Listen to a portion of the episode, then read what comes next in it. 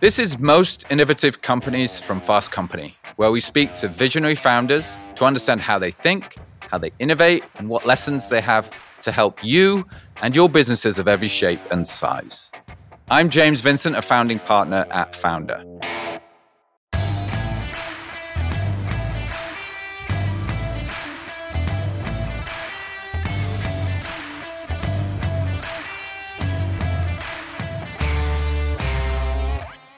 So, this is a story about surrounding yourself with independent working minds and making sure that the input that you're having isn't in some kind of echo chamber in order to keep innovating.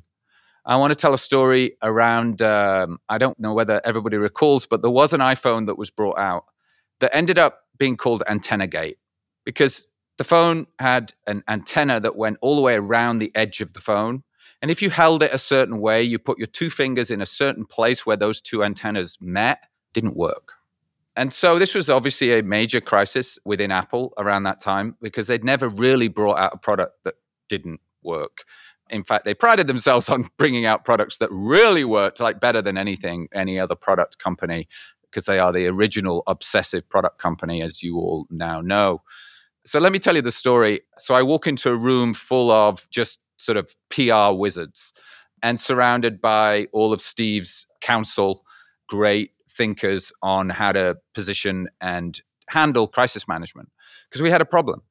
And, you know, at the time, what had come out is when Steve had been asked about the phone and does it not work sometimes, uh, Steve's response had been, they're not holding it right, which upon reflection wasn't probably the final word on the issue and maybe not the right response. That when Apple has time to have a considered response, which is what this meeting was all about. So I went around the room and everybody kind of spoke, and uh, Steve talked about you know holding it right, and we need to talk about all the antenna technology that we have and how ahead of everybody else we are, which everybody agreed was awesome.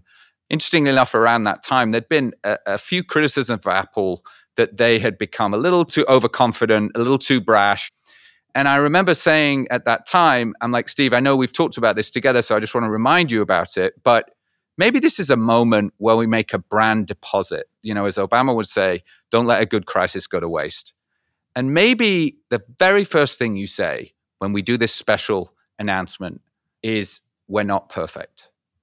As people, we're not perfect. Our products aren't perfect, but by God, do we work hard to be perfect. And let me tell you the 20 different ways in which we're working to be perfect, but we're also human. Of course, the next day, the headline was We're not perfect. And Steve Jobs somehow said that Apple was not perfect. And I think that that was a moment of humility that actually provided a brand deposit for Apple in the long run. And I think some of the role that people like myself around Steve played was being an independent working mind. So just make sure that you surround yourself with independent working minds and you'll never stop innovating. Speaking of independent working minds, my next guest is Joanna Coles, who plays exactly that role on a bunch of boards and really understands culture and brings that kind of lens to lots of conversations in many, many companies and has a huge influence on innovation. Today, I'm super excited to speak with my friend and uh, colleague and much admired media maven, Joanna Coles, who, for those people that don't know, come from a very blue chip media background in journalism from The Guardian, from BBC, uh, went on to edit uh, Cosmopolitan, Marie Claire, was chief content officer at Hearst, has her own TV show called The Bold Type has written a book about love in the digital age called Love Rules. And I think that's only half the, of what she's doing, but she's pretty busy. And she's now on the board of multiple incredibly innovative companies, has been on the Sonos board for many, many years, Snap board all the way through for many, many years, and many other uh, very interesting companies that we'll probably come on to. So, hi, Joanna. Great to see you. How are you doing? Uh, it's very exciting to see James in action like this with an enormous microphone in front of him. Very exciting. I actually haven't been on the Sonos board for many, many years. You're making okay. me sound fantastically old. I've been on the Sonos board for two and a half years, and okay. I've been on the Snap board for seven years. Seven years. That's right. And actually, you and I met at, uh, with Brian Chesky at Airbnb. We did. That was in 2015 or something. I recall we were all helping Brian with the various elements of launching the brand around that time. And that was when you and I first started working together and appreciating each other's talents. Well, I remember hearing your colleague. They did a very interesting thing at Airbnb. They invited a, a series of companies in to pitch, and they had the other companies in the pitch meetings, which I thought was really interesting. And I was not pitching anything. I was there because Brian and I were developing a magazine, Airbnb Mag, it turned out to be. But I've been invited to sort of listen to the ideas around branding. And when you and your colleague got up to talk, Stephen yeah, Stephen Butler, I couldn't believe how interesting and different you were from everybody else in the room. And obviously, Brian realized that too. But I then realized you were a fellow Northerner from the north of England. We had very similar journeys, mine through content, yours through advertising. And here we are. So, some amazing topics I'm excited to talk to you about. It's the Fast Company audience. So, we're really trying to make sure Does that. that mean they're very, very intelligent and very, very fast? Yeah, and from a whole vast range of companies looking to innovate of every size. And so, some will be small, some will be large, some will be innovation people, some will be just CEOs, just CEOs, people interested in continuing to sort of solve the innovator's dilemma at whatever size of company. And so, one of the things I really wanted to talk to you about, because I feel like the trajectory that you have followed is that you've come with the curiosity of a journalist to culture. And you can't help yourself, right? So, culture and audience and how the audience is changing is such a hard thing to put your finger on so that companies can stay out ahead. And I often think that one of the reasons why you're in such demand, either on boards or speaking on podcasts, is because you provide that connection with culture, that you have your finger on the pulse of what is going on with the next generation, and you provide that kind of point of view. I, I like to think of that as the independent working mind, right? So if you're on the board, don't expect Joanna Coles to be nodding along sweetly, but to be saying, wait a second, this is what I think is happening. Let's think about how we deal with what's going on in culture. So I'd love you to talk about that. I think that's kind of your field. And, and how do you think about that kind of thing? I think that it's about paying attention. I always want to come to the table with the audience point of view. What is the audience thinking about? Where are they showing up? How are they feeling? And some of it, honestly, is common sense that's got drowned out by the sort of obsession around data and focus groups. And some of it is about paying attention and understanding trends in our world. And that includes everything from what are people watching on television, what are they looking at the theatre, what sports games are winning, who are the people that are sort of floating up on TikTok or Instagram. I mean, I just had an incredibly interesting um, time at the Cannes Lion Festival where I was for a week with Snapchat, and I spent several hours with David Dobrik, the in fact, I may even be having his name wrong, the YouTuber. Extraordinarily interesting guy about how he basically filmed his life for four years. He would film himself every day for seven hours and then shrink it down to four minutes and put it out on YouTube. And he's been through all sorts of ups and downs. He pulls all sorts of pranks. One of his friends got hurt in a prank. Um, so he's had a bit of hate online, but he's an extremely thoughtful, sort of interesting, new kind of entertainment company, all wrapped up in one person. And I think it's about, I mean, I remember actually the head of a late review, a BBC show, once describing herself as a whale sucking up plankton. And I feel that's what I'm doing, that every little bit of plankton eventually adds up to a huge mosaic. And what you're trying to do is read the mosaic. And it's constantly changing.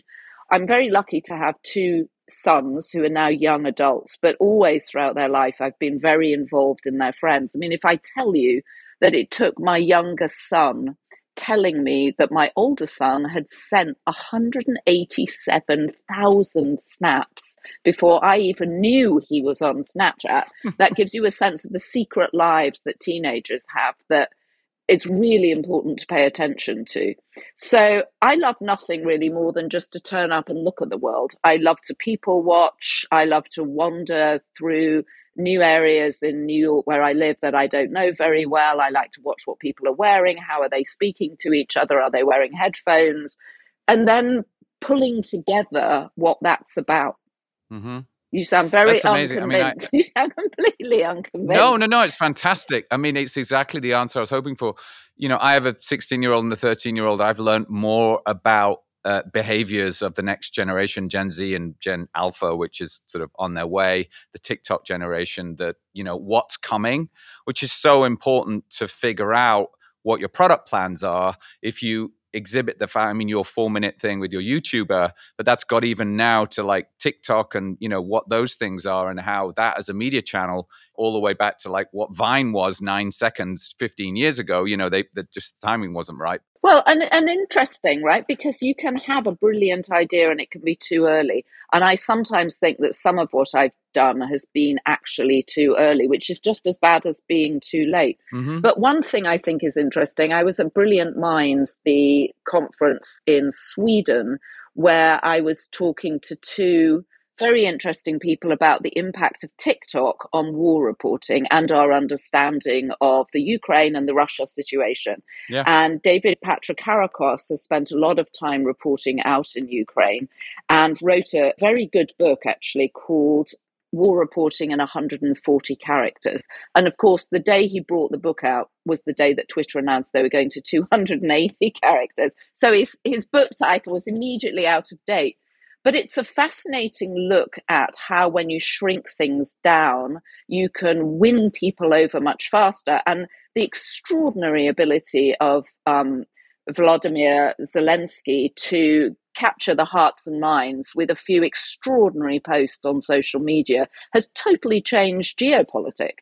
And no one saw that coming. Yep. And also, when you look at how far Putin is behind, how old he looks and flaccid, out of date, and aggressive, yeah, and bullying. And that extraordinary picture of him with the telephones. And you're like, those are telephones that America used in the 1970s. Right, Nobody right. has telephones like that. You know, when you think of modern leaders, it's like a Watergate telephone. Yes, exactly. And, and you think of the Blackberries, which some of the politicians still use, or the iPhones that they're all carried around with. I mean, it, he looks so out of date. Right. Doesn't mean he's not winning, but it, it, he did look very out of date.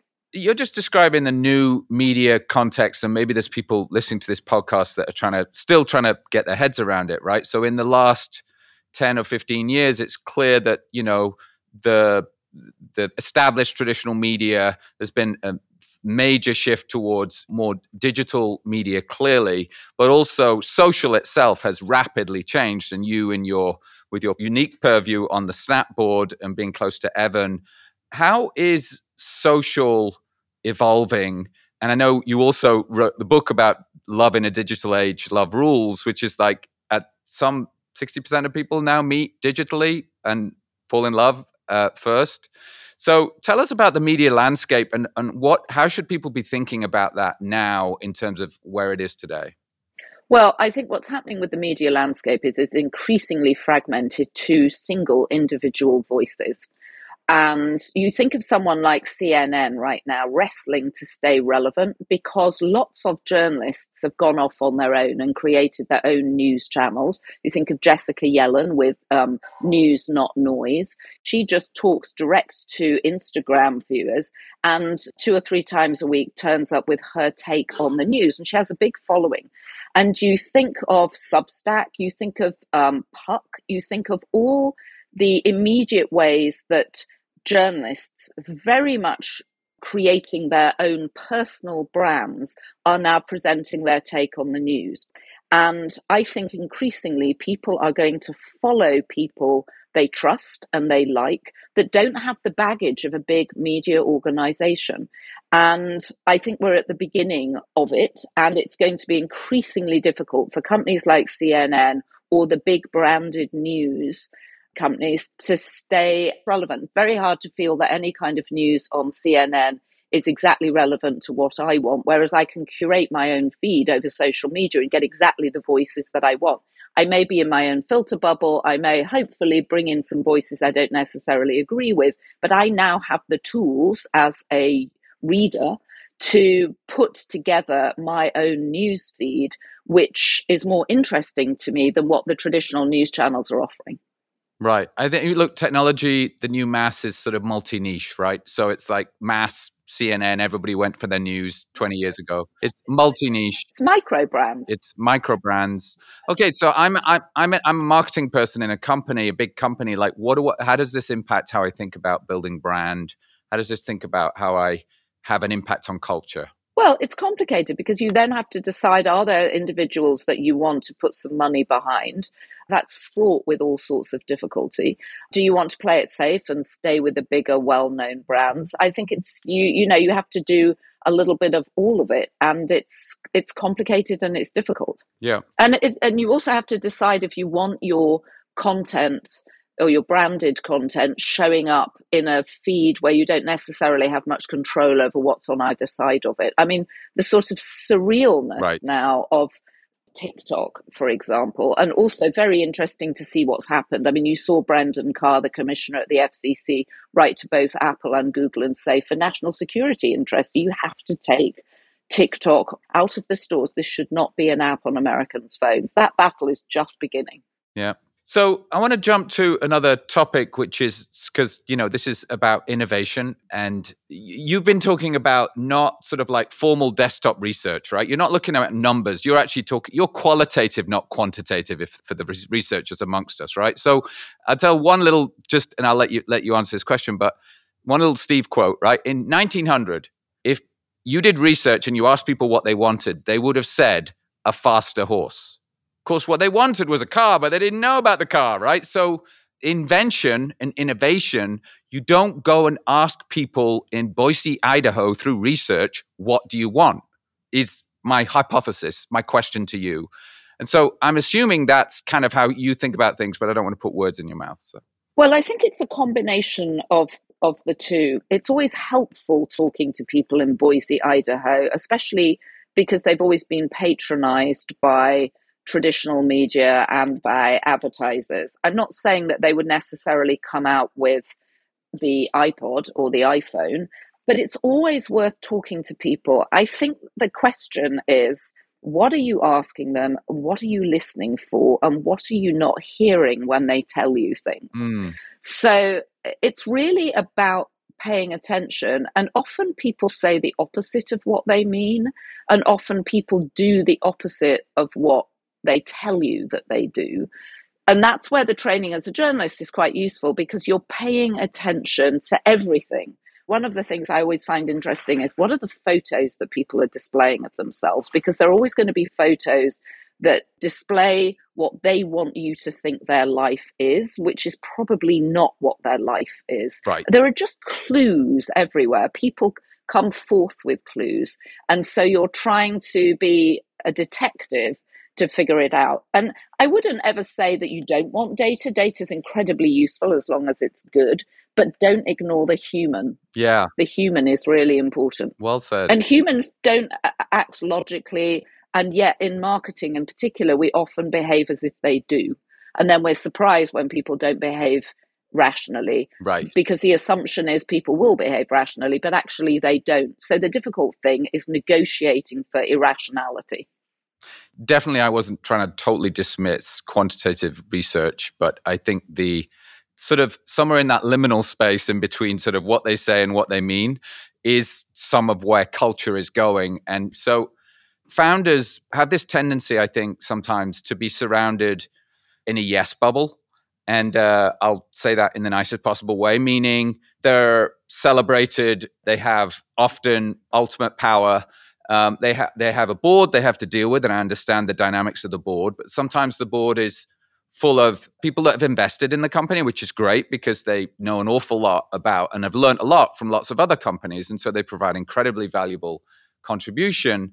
Um, maybe there's a lawyer, maybe there's a finance person, maybe there's a but I think what I'm interested in here, and, and my observation about the people we just mentioned, those founders, is that they were always open to being surrounded by independent working minds that are willing to challenge, that are wanting to challenge, that are asking the kind of unaskable question, or, or just saying, I'm not sure about that, because let, here's another thought on that. Like, just think of it this way, or because my sense is that a lot of founders are kind of in a yes bubble. And I've always thought of you as being someone that they hire in order to make sure that every board meeting isn't a yes bubble. Is, is that too much of an extreme characterization? I mean, I think you're right about the yes bubble, but I think it's very understandable because what happens is often well, f- first of all, there's a sort of founder fetish in our culture at the moment, partly because of the lack of political leadership. And so people look to founders as people who are innovative and creative and can get stuff done. It's incredibly hard to start a company. Which is true. And, and to grow it and to make it successful, super hard. And so um, we as a culture now turn to these people for sort of wisdom, some of which they provide, and sometimes the ask is too big. I think often what happens is when you start a company, you start a company with a group of friends and believers from the beginning, mm-hmm. and then you grow it together. And hopefully, those people grow with you and are able to operate their own organizations within the company. And often, especially now, because the tools of tech allow founders to start things so much earlier. They often haven't worked anywhere else. So they're creating a company in their own image. So from the outside, it can look very strange. It can also look like they are recreating the wheel all the time, which they don't always need to do. And there's a tremendous suspicion when you're a founder and you've often made decisions that other people didn't approve of, or I remember Brian Chesky has a file of all the rejections he got from venture capitalists when he went out to try and raise money, right? And he's got some quite bitter, angry letters of rejection, wow. not simply letters that just said, Hey, Brian, thanks so much for coming in to see us. Love the idea. It's not right for us, but we wish you well. You've got letters in there that are like, this is a terrible idea. It will never work. Of all the pitches we've seen, this is the worst pitch. And he keeps it as a talisman, a motivational talisman. Yeah, I've read some of the letters. It was fascinating. He's famously said, uh, think of an idea that doesn't scale and then figure out how to scale it. And I'm sure that most people thought, well, like getting renting out your house to someone else with the like toenail clippings at the bottom of the bed and like no one's going to want to like rent your house. Like why would they want to do that when there's perfectly good hotels down the street? That doesn't scale at all right? And and of course the rest is history. He's proven that it does well, yeah, but but also he launched Airbnb four times before anybody took any notice, and I always talk about that yep. to other people that I work with, especially when they do something and nobody's paying attention. It's increasingly hard to get attention, and what Brian and Joe Gebbia did was to create these enormous boxes of cereal that they sent out right. to people, huge Captain Crunch boxes of cereal, uh, really big artistic things which they still have. And that's actually what got people to sort of sit up and, and, take notice. So my point is that often companies are started with people who aren't necessarily yes people, but are friends from the beginning. Right. Companies are often created from scratch by young people, often young men who've never worked anywhere else. So they create it to follow their own strengths, but obviously increasingly the, their own weaknesses become apparent. Got it. They often don't realize they should hire to their weakness, which is an incredibly important thing to do. So you're balancing out things. And they often don't realize that you don't have to recreate the wheel every single time. There are often either people out there that can do that for you, or there are organizational tools you can employ to help the company. So I get why it happens what's valuable about having an independent outside voice is they can just ask questions. And sometimes, in the nature of the questions, yeah. you find an answer or you try and shine a light on something that you yeah. think might need some more oblique angles.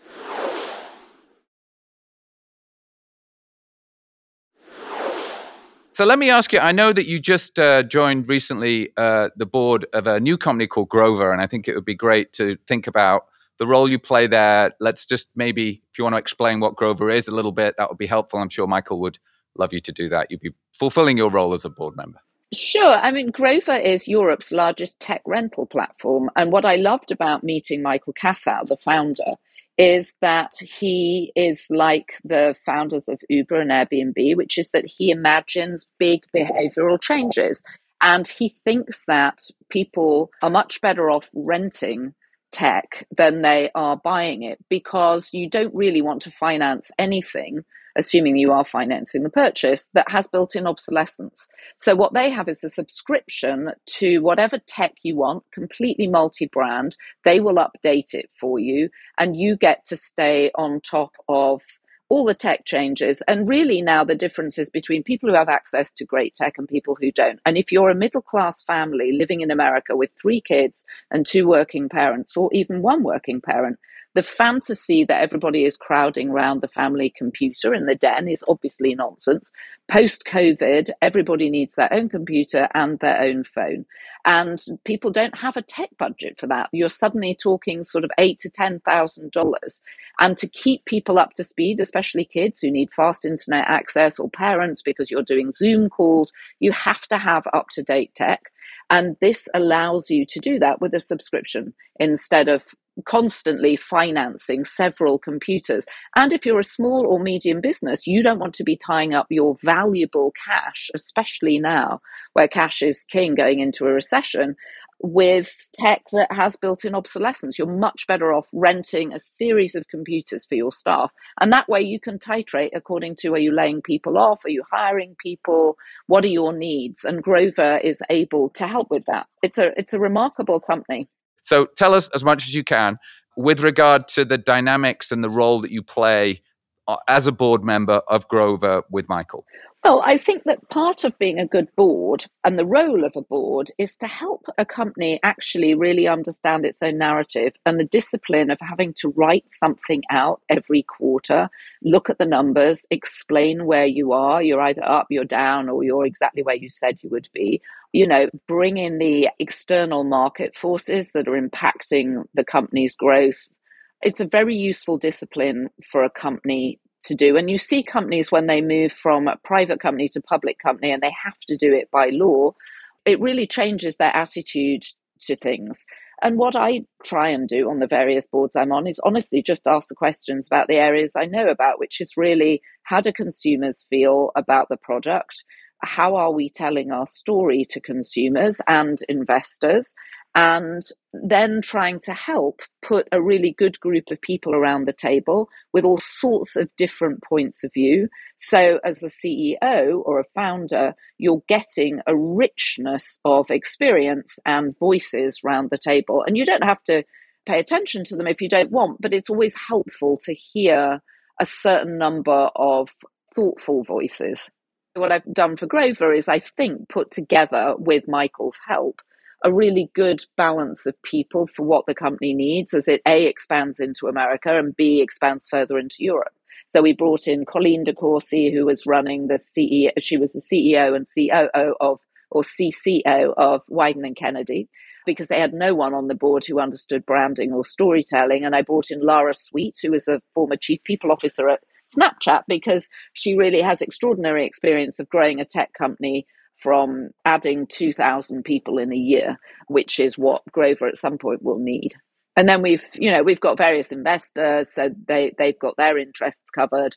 Uh, but we have a very interesting, good group of people on the Grover board. Right. No, I love the diversity that you're describing, and I think you know, often, of course, getting a northern lady with a white shock of hair and a, a very uh, bold, expressive, cultural, journalistic background is a bonus for people that want to understand what's coming next. When we worked with Steve, Media Arts Lab was the like, we had to be always the most culturally set people hired from all over the world, all kinds of, you know, cool people doing cool things, bringing culture to was a predominantly technology company that Johnny's team understood design and they were culturally connected.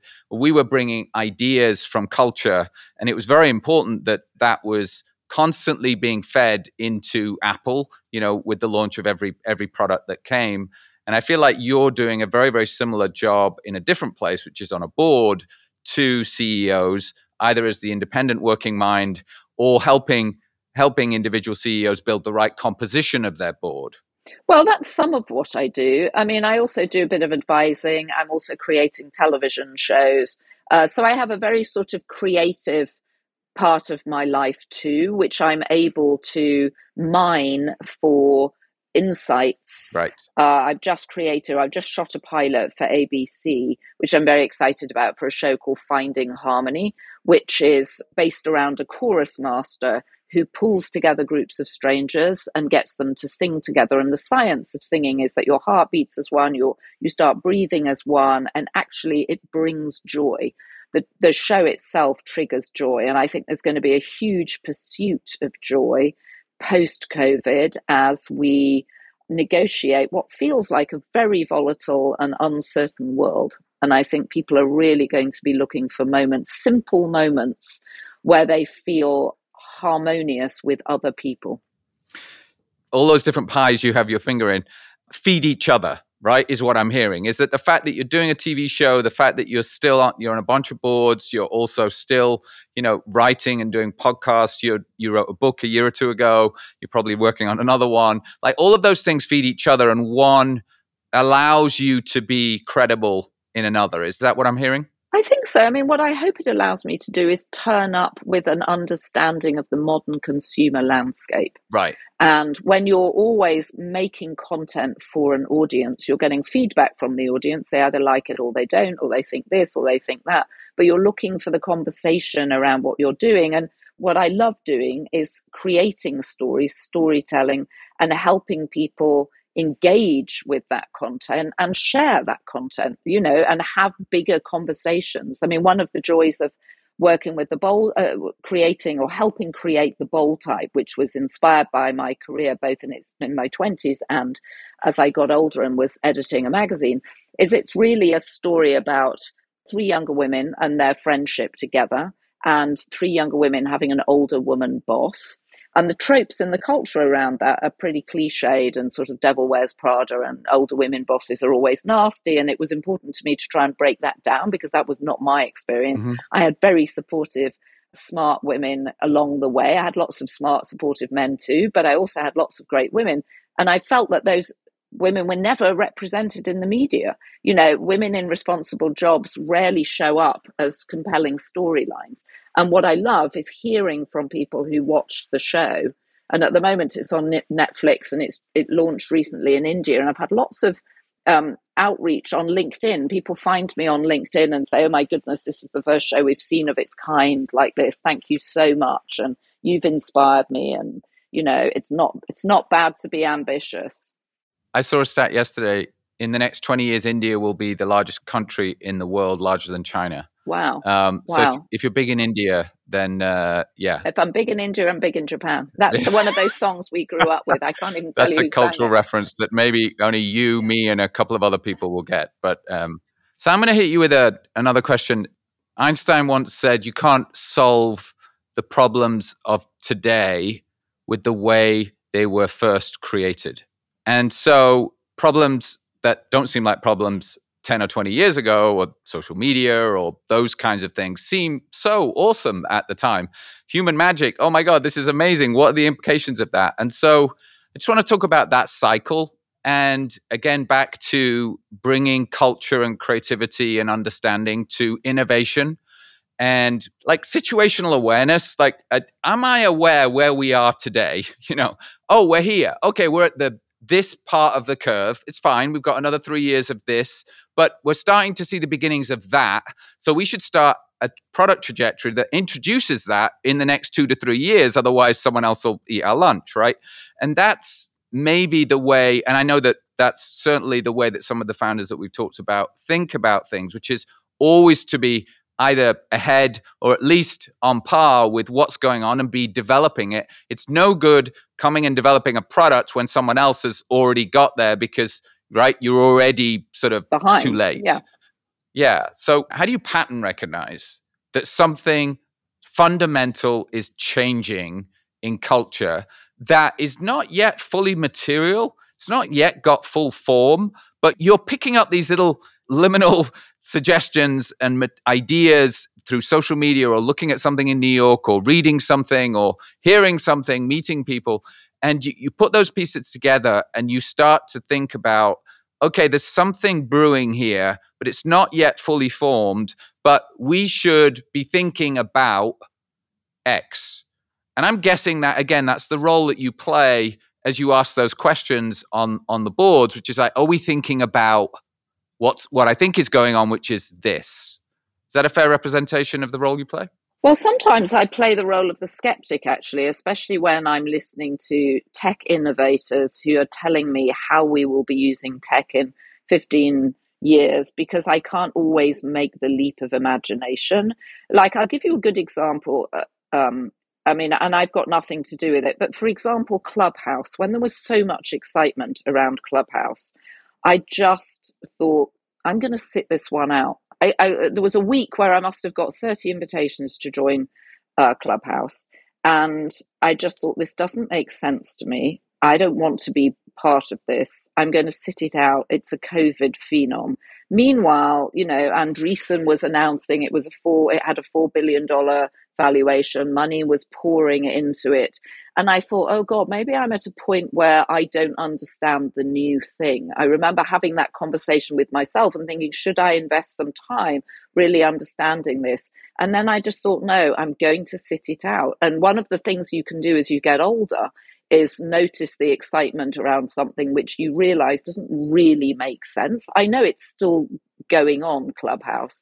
They have 100 employees or whatever, but as a cultural platform, it doesn't really make sense.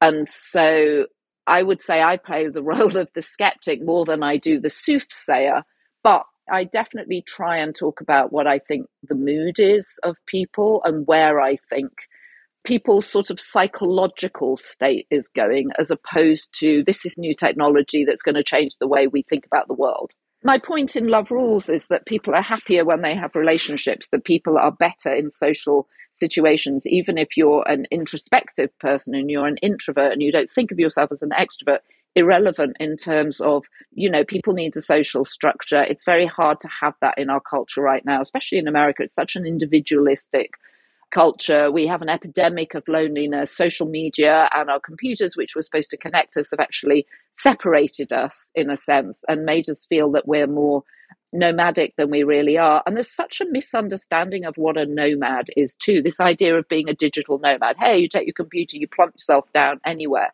That's not what nomads were. Nomads were very tight, constructed societies that moved from field to field, but they all move together. With social cohesion. Yes, exactly. So, you know, who wants to be sitting on their computer on their own?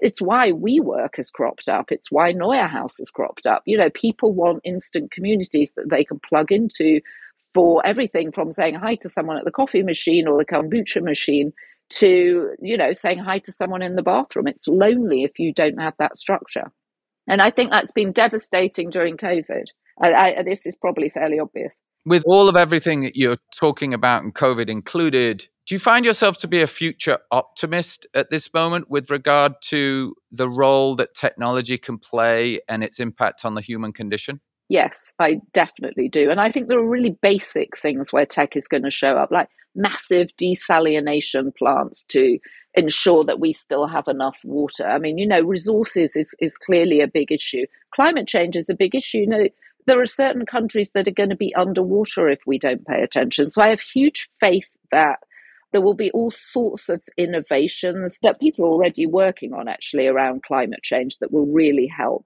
And I do think eventually we'll be able to vote on the phone, which I think will be hugely helpful. We'll be able to vote digitally, which will stop all the issues of people standing in line forever and then being turned away or not being able to go to the polling station. So that has a marked effect on how people show up for democracy. Because then everyone can vote because you just like double verify and, and click and vote and off you go. Yeah, listen, if you can buy something on Amazon with your credit card, you should be able to vote. It's ridiculous that you can't do that. Yeah. Uh, I mean, I was at a an event with Tony Blair last week about the future of Britain, and one of the things he said, which was really powerful, was that you know sometimes you have to fight for things, and very clearly we're in a fight for democracy, and we have to show up and actually take it seriously and something that we've yep. taken for granted for a long period and and the west is incredibly good at criticizing itself pointing out all its faults. You do not see boats of refugees trying to get into russia. You do not see boats of refugees trying to get into china.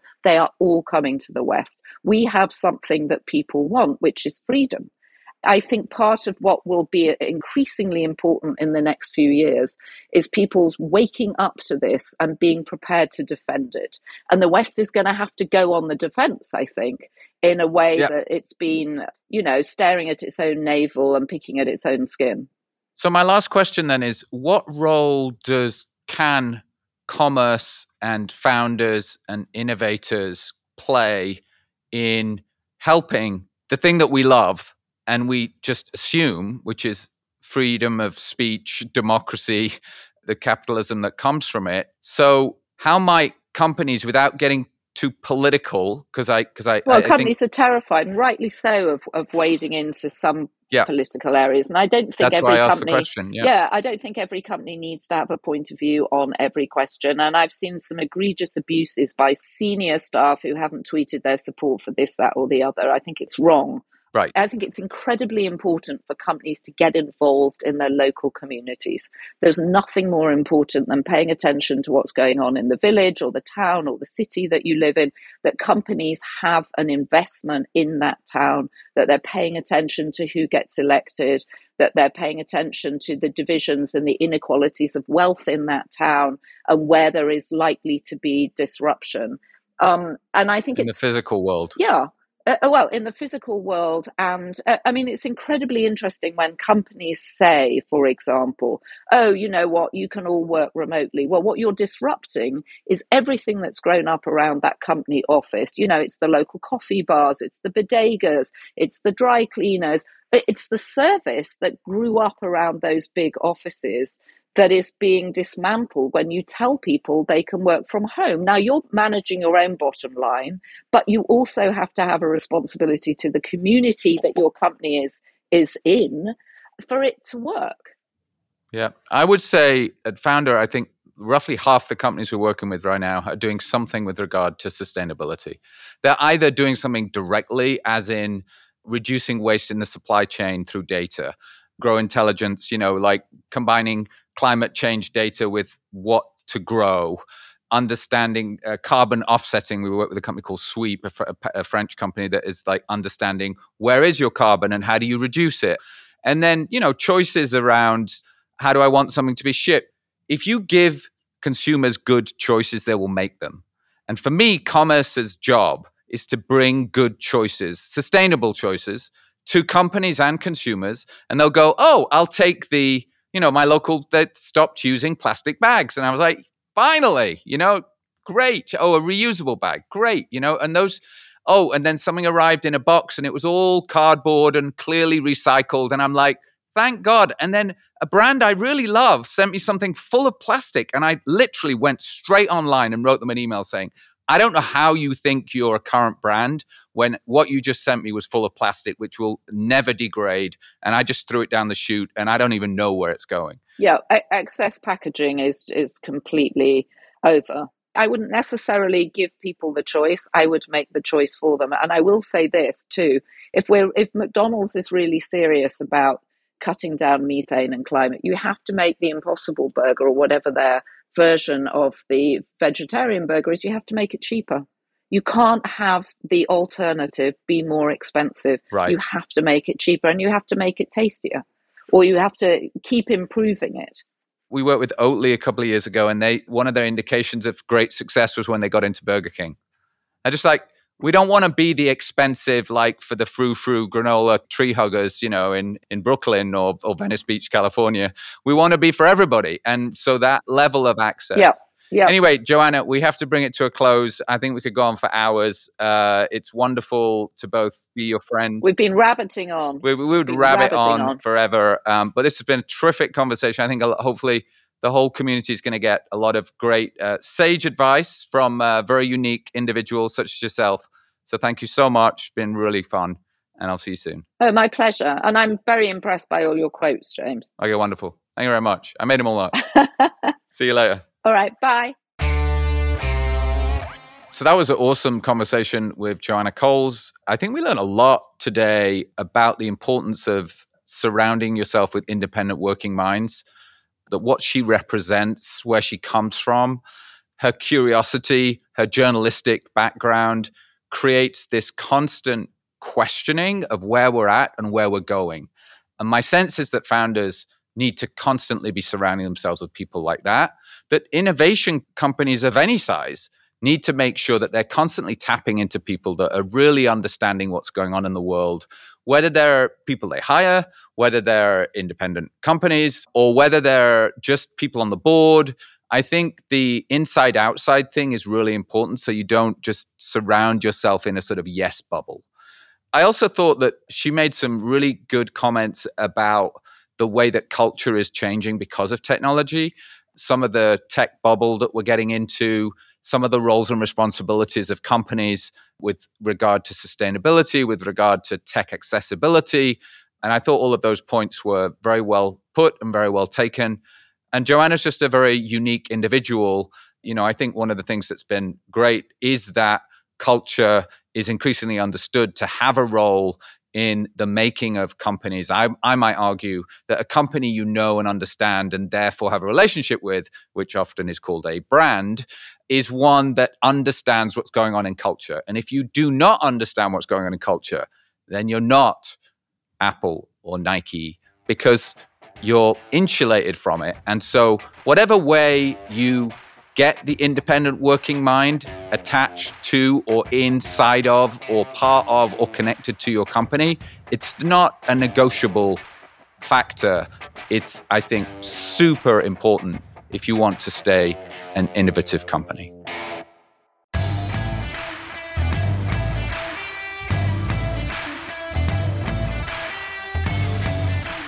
That's all for this episode. If you're a new listener, be sure to subscribe to Most Innovative Companies wherever you listen. And if you like this episode, leave us a rating, five stars awesome, and review us on Apple Podcasts. We want to hear from you. Let us know uh, what you'd like to hear more of. Um, you can email us at podcasts at fastcompany.com or tweet us hashtag most innovative companies. Most Innovative Companies is a production of Fast Company in partnership with Founder, FNDR. We couldn't afford the vowels. The executive producer is the wonderful Joshua Christensen. Sound design and editing is Nicholas Torres. Writing is Mateus Sanchez. Our booker and production heads are Alex Webster and Nikki Checkley. This podcast was done in collaboration with my awesome partners, Stephen Butler, Rebecca Jeffries, Nick Barham, my partners at Founder.